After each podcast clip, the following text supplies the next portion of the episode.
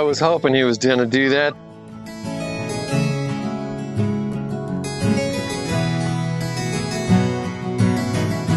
All right, welcome to Chicken Space. This is episode 11. Mid afternoon today, 90 degrees, and the uh, sprinklers are on the chickens. Some of them are in the shade, some of them are out just uh, taking a little, a little shower in the sprinkler. And uh, today was the big day for hauling grain. Uh, 6,000 pounds of it from the brewery and hundreds of pounds of food scraps, saving like 25 acres of food uh, from needing to be planted for chicken food. So, anyway, welcome to Chicken Space. Be talking some more about calm and how to have that calm space in your life. Turn off your fight, flight, freeze, stress response. Um, I think that's what I have to share in this life. So, I'll be doing some of that. I appreciate those of you that are letting me know that makes a difference. And uh, be passing on this reminder to calm in our life today. All right, Chicken Space, episode 11. Glad you're here. to your home across the ocean. It's been so long. All right, well, here we go. It's the afternoon. Like I said, it's like 90 degrees. Finished up those chickens.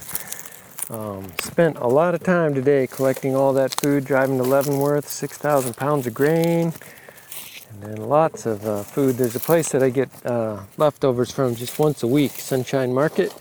And I bring them eggs, and when I'm coming back from Leavenworth, so there was lots of boxes there today. Very satisfying to put that all out to those chickens and know that we're uh, like something like 25 acres of land don't need to be planted because we're we're doing that. So now back at the other place because we have the chickens up at the new place, and it's harvest time for the shallots, which are one of my favorite things. Um, so easy to grow, and they're like a super special food to put into whatever we make, and now they're all ready. So harvesting those. And let's see, I think uh, in the last week I didn't actually spend any time on uh, on just like like thinking about calm because I was actually getting ready to go up to my uncle's funeral, which I was participating in helping to officiate and had my mind on that. But um, yeah, I, I continue to think like that's that's sort of what what there is to offer. In fact, one of those people at the funeral afterwards, someone I didn't didn't know very well at all, she goes up, "How do you be so calm?" Wanted to know about being calm, and so I just took a couple minutes there, uh, kind of in the reception afterwards, and explained it. But like it's not like this kind of thing you can explain, right? I mean, you can, but but then it just ends up being in your head. Like, oh, I get that, instead of like, oh, like, take a moment and look at a point. Look at a point out there somewhere and say, I see that tree. Slow your life down to the speed of your voice. And then say, I see the space between myself and that tree. And all of a sudden, you've brought your attention to something that has nothing in it. And as soon as you do that, your stress response recognizes that you're responding to nothing. And since there's nothing to respond to, stress is always a response to something. Your stress response turns off. And if your stress response doesn't turn off, then just pay attention to what you're responding to or what you're paying attention to that's it's not this space between whatever you you know, whatever is that space between you and whatever you're looking at. It's really pretty simple. And if you just keep playing with this, it will transform your life.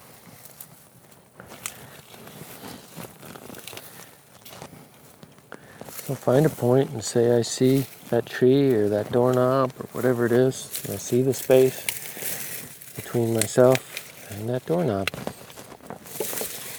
And let your life be a reaction to the space that has nothing in it and then operate from there.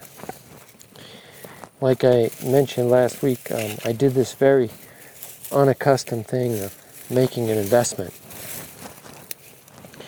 And then uh, in the week since, you know, up to now, just kind of thinking about, oh, does that make sense or what? And just really noticing how my attention is there and how uh, I let my attention be there rather than sometimes operating from the space of calm and realizing, oh, I could be in the space of calm all the time, and then and then noticing again something and saying out loud and bringing myself back to a space that has nothing in it.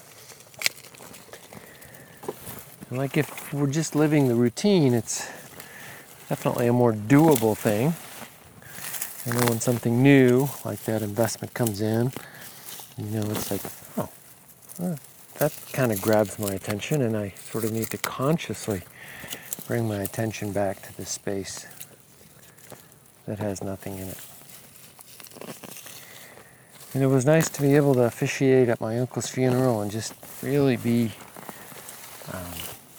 using this awareness of calm uh, during during that service. My sense is that when we're looking into that calm, that space that has nothing in it, it's completely linked to the space that has everything in it. Infinity, source, God space, whatever you want to call it. And that's a really um, comforting place to offer words from at a funeral. And this uncle was a really special guy to me. He, you know, I really loved that guy, and I, I kind of lost my capacity to speak right there at the beginning. Just stood there. But as a pastor, I've had that happen before, and so it didn't freak me out. Just stood there waiting for the voice to come back to be able to say in front of everybody how much I love this uncle. What a difference he's made in my life. And he was a person who who would listen. He listened to lots of people, but he listened to me. And uh, how special that was. So, really nice to be able to do that. I remember one time when I was little, I was telling a story to him. He was down visiting our house from Canada. I remember this one time where actually his listening stopped. It, it, and it appeared to me like his eyes glazed over and he quit listening to me. And and I um, I remember that because growing up and really through my life, I've had this sense like, oh, people don't really listen to me. And uh, that time when he did that, uh, you know, he, he kind of apparently lost his lost his patience for my childhood childish stories there for a moment, and I go, oh. And I know that in much of my life, I have spent my my energy trying to speak so carefully that uh, people would people would not drift on their attention. Which I guess in one way is kind of a neat way to be a pastor because you're always like checking are people paying attention now? You're always trying to make sure you're saying something that's worthy of keeping someone's attention captured, like unlike this podcast here where I can just ramble and hope something comes out. Because you got the stop button right there, which is a wonderful thing. But um, you know, that was an important important experience in my life actually from that uncle, that time that, that his listening didn't didn't hold. And normally it did, and so it really struck me, and it really made me feel like, oh, I need to super pay attention to what I say and how people listen to keep them from drifting away and not listening to me. Somehow, people not listening to me, that was like a really bad thing in my my awareness back then. So it was really nice at this service to not be in that space anymore. It's something I've been aware of for a long time, and it was something that memory reconsolidation has really helped me with. Right? I've talked about it before, but I guess it's like the thing I had to talk about. So, this memory reconsolidation where you pay attention to the thing that's not calm in your life. And for me, one of those things was like if people don't listen, you know, if I sense that I'm saying something and they're not listening, uh, that I'm on guard all of a sudden. That's not a good thing in my life. And uh, it wasn't like that went away right away. for me. But what I did was I just kept continuing to pay attention to what came up around not being listened to.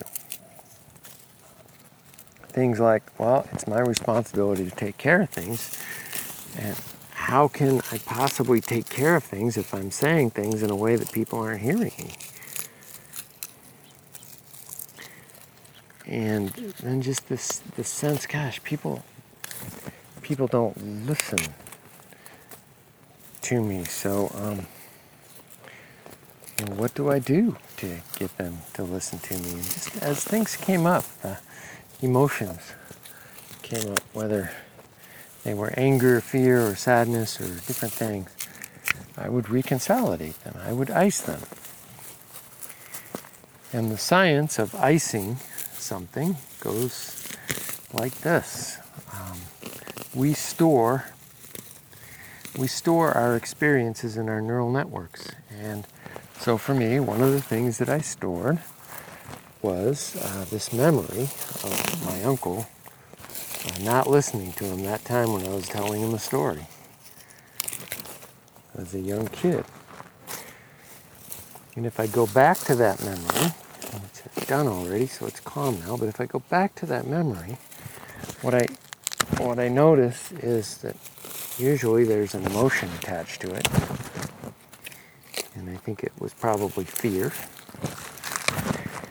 And if I let myself be in the presence of that fear again, which I can, just let your awareness go back into the past, into the experience. Boy, it's nice picking these shallots. You let your awareness go back into that experience and you feel the emotion. And then you let yourself feel where you feel it in your body. Our bodies and our minds are connected. The networks of the nervous system are made of the same uh, nerve cells and axons and dendrites, the connecting uh, wiring between them, and then the, the linkage points are called synapses. And that's just the same as what's happening in our brain all the time, except the brain is a much more dense connection of these brain cells, which are the same as nerve cells. And then they extend out into the body, or they extend from the body into the brain. And that's why when you feel an emotion, there's typically a corresponding feeling in the body if you let yourself pay attention. And a lot of times we don't let ourselves pay attention. We, I mean, we don't even think of it. We just, just carry on. We're so used to that feeling, that that non-calm feeling or that stressed feeling, or whatever it is. It's just like, oh, that's our default. When I started working with this, I realized, wow, I just have this default low-level anger that I'd never even been aware of before. It was just so always there I didn't even know that it was there. And it's like walking a place so familiar you don't even notice it. Or driving, you have to drive to work every single day and you probably don't even notice the trip. It's so on autopilot. So give yourself the gift of noticing it. And when you've noticed the experience, the emotion and where you feel it in your body, you've activated this memory. And then the discovery of memory reconsolidation was you have a period of four to six hours to replace the emotion of what you activated with um, something so you don't feel the, the emotion anymore. So you, you have the emotion of calm which, as I said before, was like allows for the awareness of source, of infinity, of nothing, of everything. Now, in the science of memory reconsolidation in the laboratory, what they did was they um, they used propranolol, um, a drug intervention that got in the way of the memory reconsolidating And they did it with these mice. They had they tested these four mice and they, they made them afraid of a water trap. And so every time the mouse saw the water trap, it was afraid. And if you took it away and bring it back the next day, it was afraid. So one day they brought it back to the water trap, showed it to it, activated the fear memory for the water trap, and then they took it away, and then they injected this propranolol. And then within a period of six hours, four to six hours, they brought the mouse back to the water trap. Lo and behold, it wasn't afraid. It was a shocking discovery. The sense prior to that had pretty much been that all memories, once you create them, are stored for the rest of our life. And the best you can do is just sort of adapt to them, um, do your best in the face of them, but you couldn't really remove the emotional content. And they have repeated these experiments with all different kinds of animals, uh, seashells, all kinds of things, not seashells, but um, all different kinds of um, life forms. And they've shown that you can remove fear memories from all these different animals. There have been a few human studies in the labs, but they've uh, not done tons of them. And they talk about the potential for memory reconsolidation to be used um, in things as, uh, as important and severe as post-traumatic stress disorder, PTSD. There's a researcher or practitioner in, I think it's Holland or something. She's helping people with fear memories. There's a video of her working with uh, people who are afraid of spiders. And um, she's actually using uh, that same propranolol drug intervention to, uh, to remove the fear memory. But it turns out that um, when you're in a state of awareness, of uh, calm or anger or fear or sadness, you are creating a chemistry that informs your body of how to be. And that chemistry can be used just like they use in the laboratory propranolol um, to, to intervene in activated memories and replace the upset with calm. And so uh, I did this around that memory of my uncle uh, not listening or you know just tiring out. No, no blame on him, but um, losing his attention in my childhood story. And then after I activated that memory, I went out to a calm space, created chemistry, body reactivity that corresponded to calm. And then after that, just like they took the mouse back to the experiment to check. I went back into the memory of my uncle not listening to me, and it was calm. Giving this um, officiating at the service for my uncle, I did feel really calm.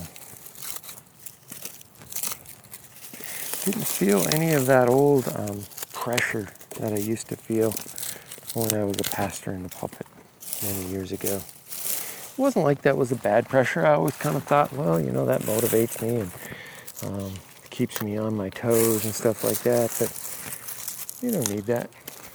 I found you can operate from a calm place. You can operate completely from a calm place. And at some point, what you realize is when you're not calm, that's just like not not your standard feeling anymore.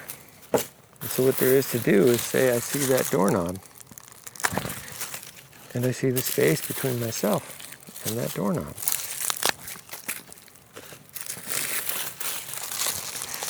And if something gets in the way of you saying that, then say, oh, I see my concern about my dental appointment this afternoon.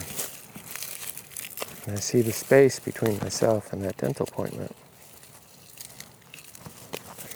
Then you check the dental appointment and you check what the emotion is and you find out, gosh, you're you're afraid you're going to have a root canal and not only are you afraid of the root canal, but you don't have medical insurance and you're afraid of that bill however many thousands of dollars, and you don't have the money to pay that right now.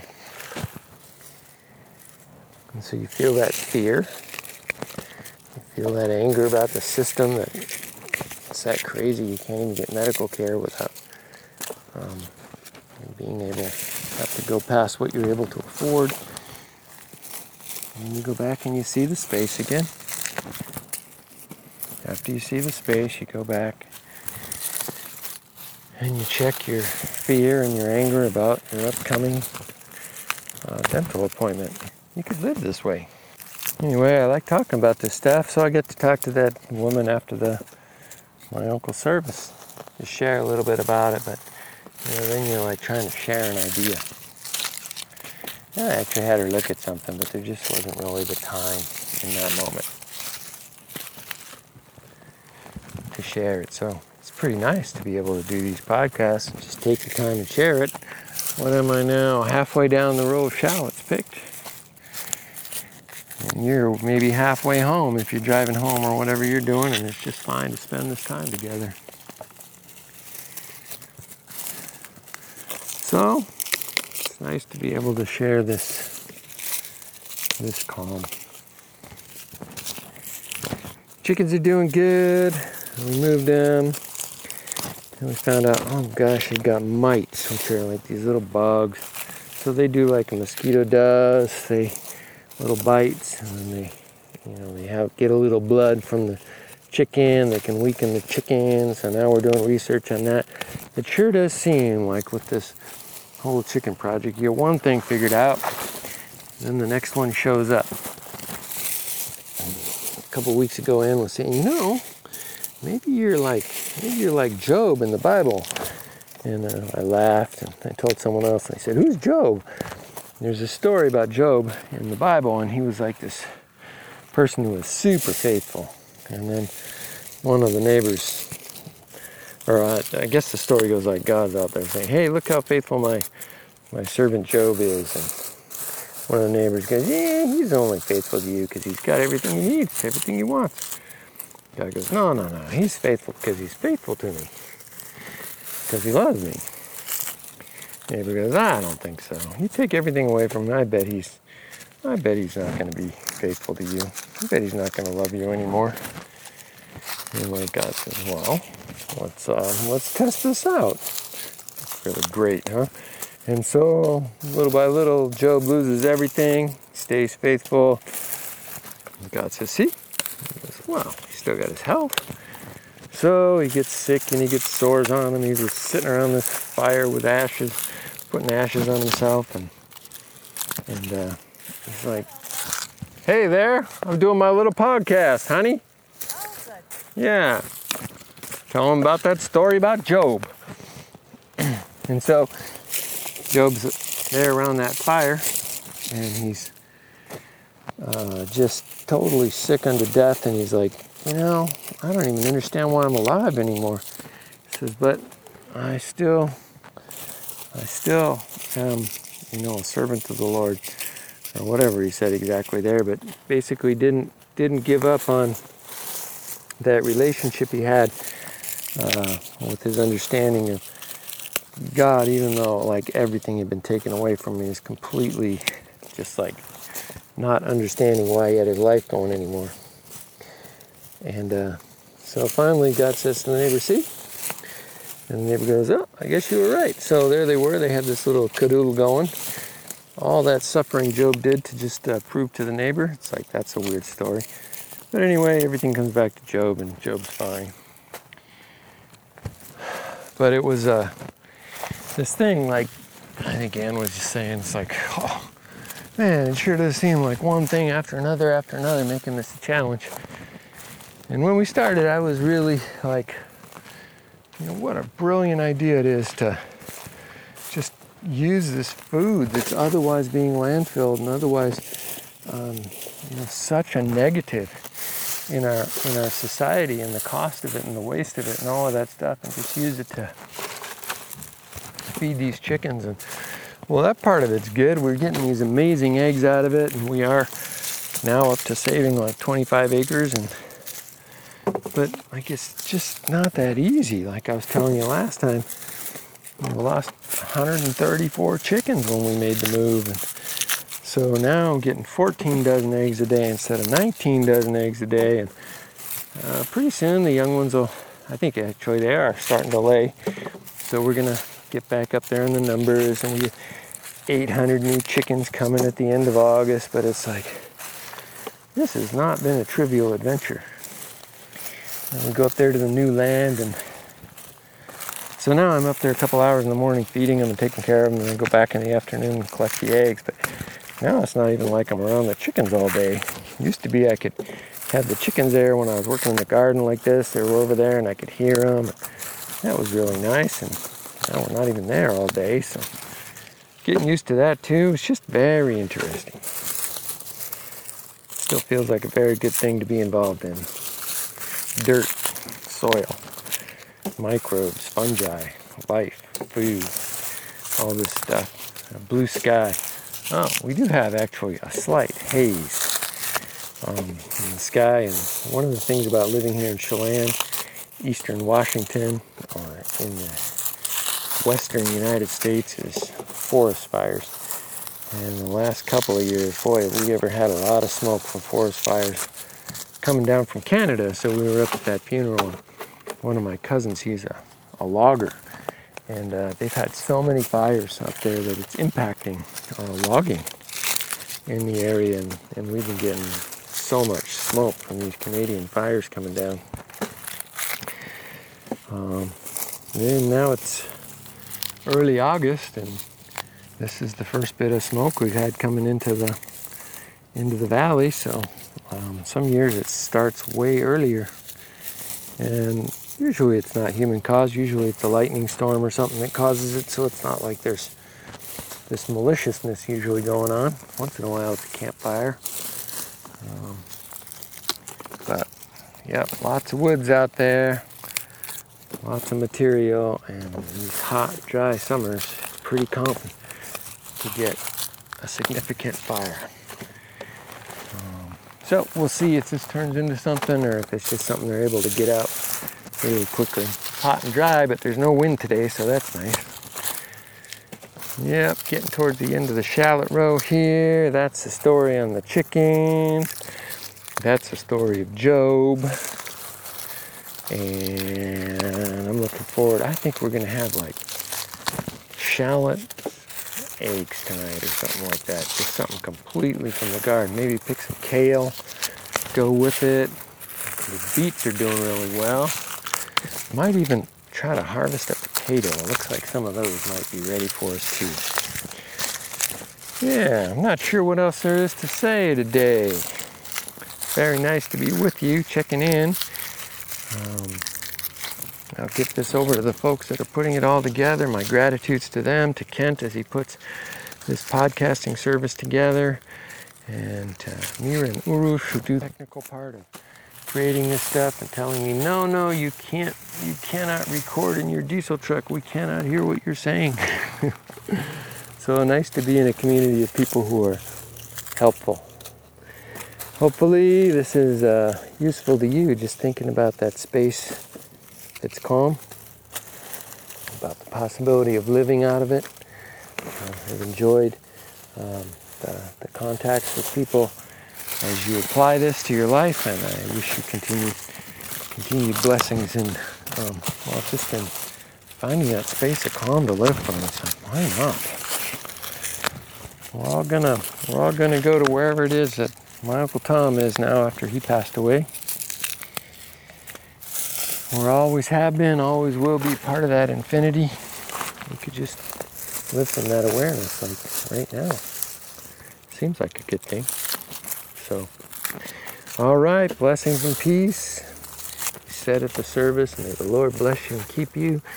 May the Lord's face shine upon you and be gracious to you. May the Lord look upon you with favor and give you peace. Always loved that those words. Love to say those every week.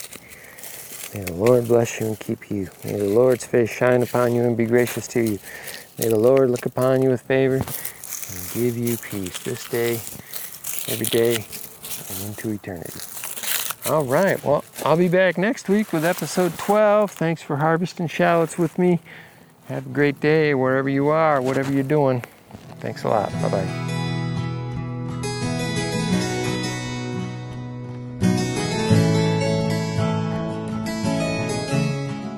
All right, well, thanks for uh, joining in on episode 11 here in Chicken Space. Appreciate that a lot, and uh, all the best wishes for a good day. It was nice to share with you again just this uh, this possibility of living from a calm place and actually bringing calm to the stored pieces of our life that that uh, haven't been calm, and that we can actually restore them to calm and live from this place, uh, this sense of nothing and everything, of calm, of God space, infinity um, whatever you want to call it. So, good wishes for the experience of that week.